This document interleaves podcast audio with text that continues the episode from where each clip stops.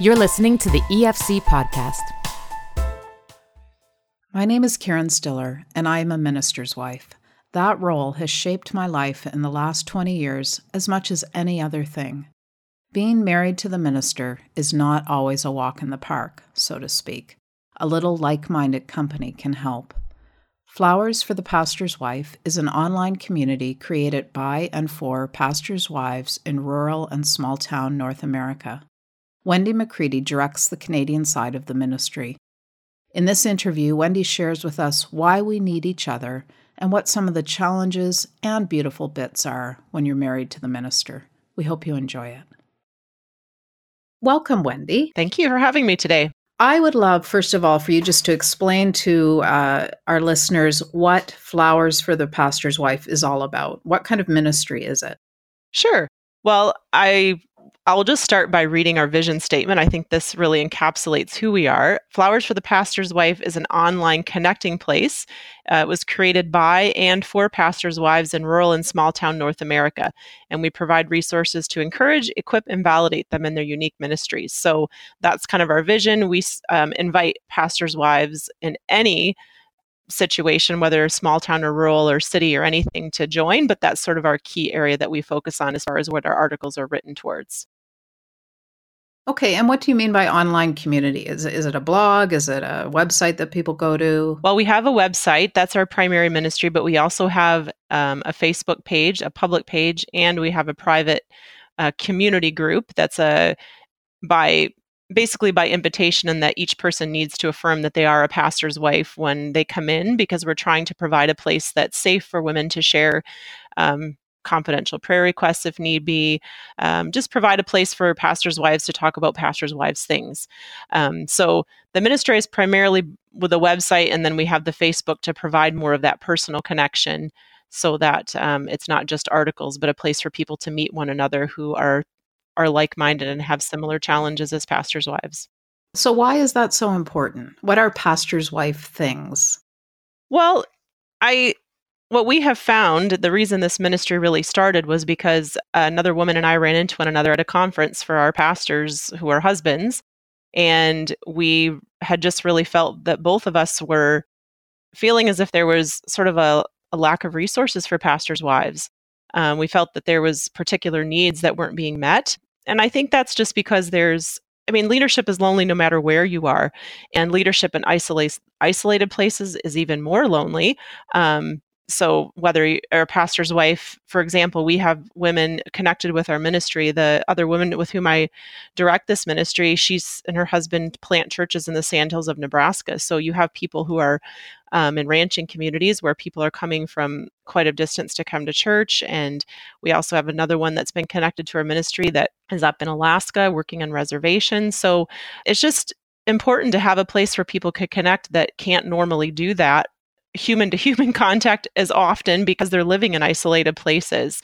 And further, I know even for myself, though I was not in such an isolated context myself even in our first church our closest walmart was an hour and 15 minutes away you know you want to go to a mall you have to go that far so you know you're just you're further out from some of the uh, resources that people who maybe have in a more suburban or an urban area and so this provides a way for people to connect that you couldn't do as easily, even going to a conference, because the cost of that and the distance can be prohibitive even for people who are serving in, in uh, isolated contexts.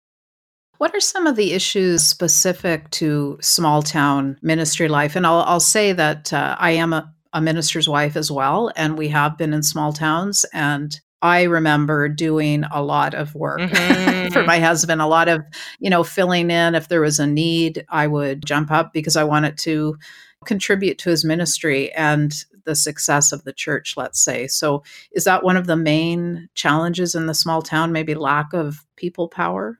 Yes, that certainly is a challenge. And I think because of that, you find that your pastor ends up being one of your few professionals in your area. For example, my friend Dana, who is the administrator of our ministry, with whom I run this ministry, she her husband is on the school board, and she has told me many people come to him, you know, for counseling because they don't have, you know, psychologists in their little town, and um, so naturally there are going to be women who are going to feel more comfortable going to the pastor's wife and you may find yourself in a situation where you're having to help and maybe you aren't even equipped um, that can be a challenge and again then thus can make it kind of overwhelming. So to have other pastors' wives to talk to can be helpful. And yes, of course, it's also a challenge, like you were just mentioning, Karen, just in general, the lack of people. So as a pastor's wife, you may find yourself doing the nursery and the coffee. And, you know, another friend that we have who is connected to our ministry, who's actually a Canadian pastor's wife, she has two churches, her husband pastors in small areas, and she's shuttling back and forth to get the coffee set up. Those are the kinds of things that end up happening just because wow. there aren't as many people to do the work. And I think another challenge I found in particular as a pastor's wife in our first church, we lived in a community where people were very well connected and they were the kind of people that very much valued their family and their roots. And so, uh, even though they might welcome you, you always feel like an outsider. And so, I think those are the unique challenges to pastors' wives in small town and rural areas is that you never quite feel at home.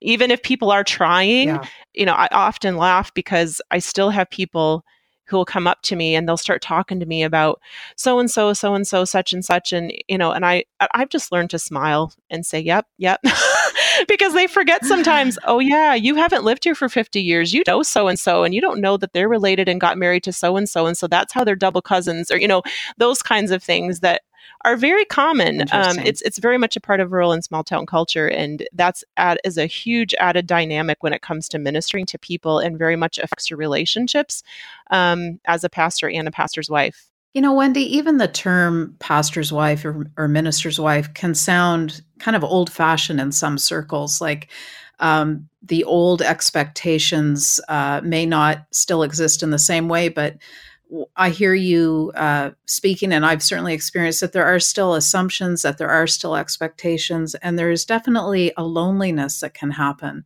So, in a broader way, not just rural, but you know, a minister's wife anywhere, can you speak to us about some of the challenges that you see uh, within your membership and that you've experienced?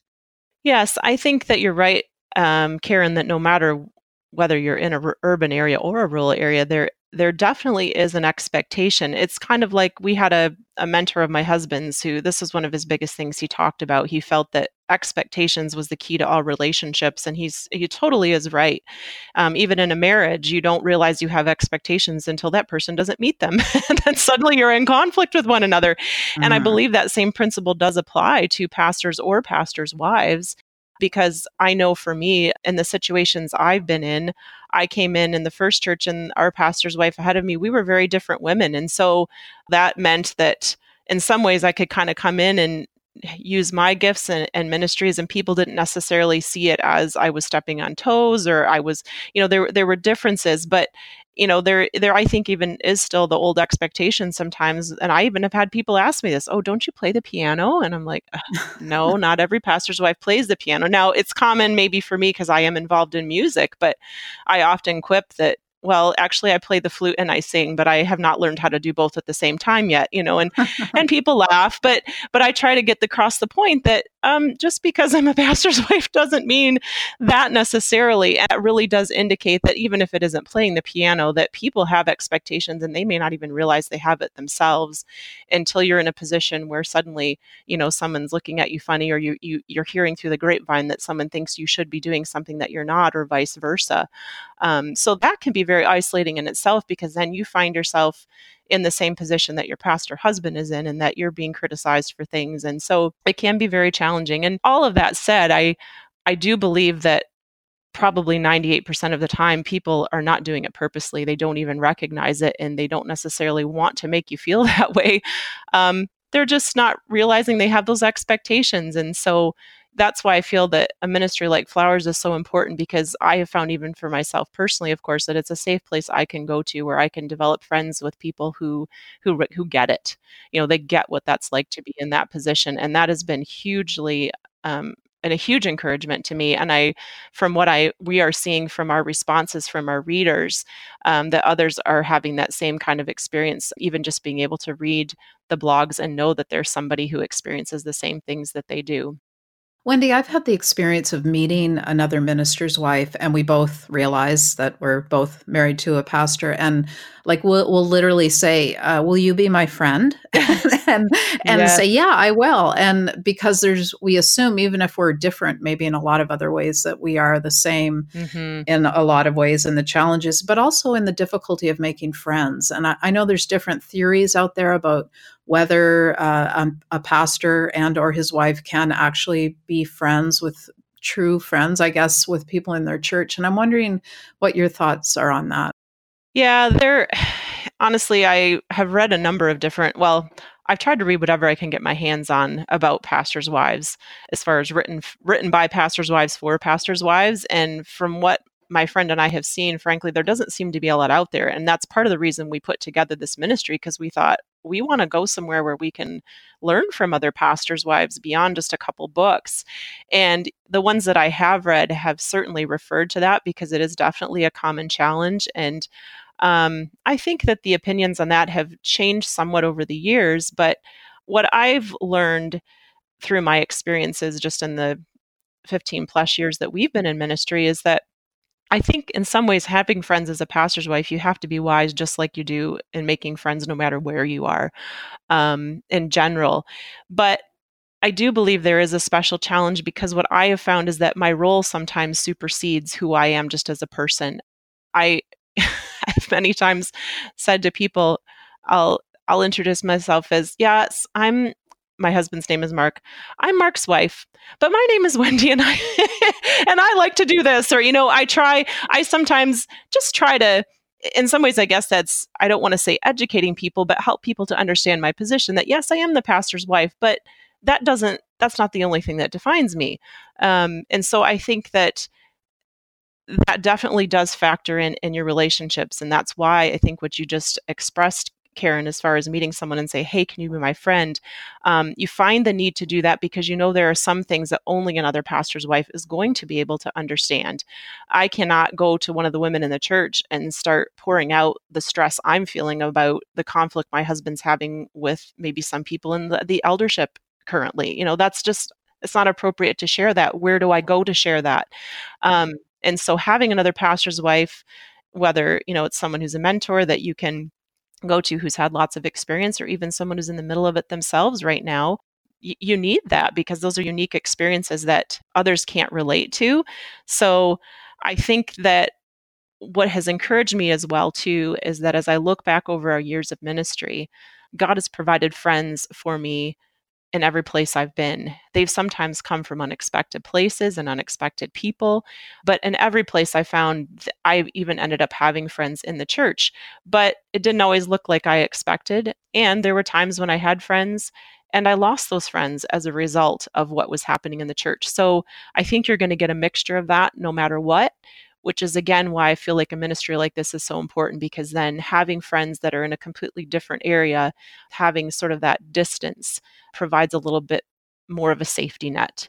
So it fills a need. And of course, you need people that you can speak to face to face as well, but I think it does kind of fit a niche that that you just you can't always have right in your current context.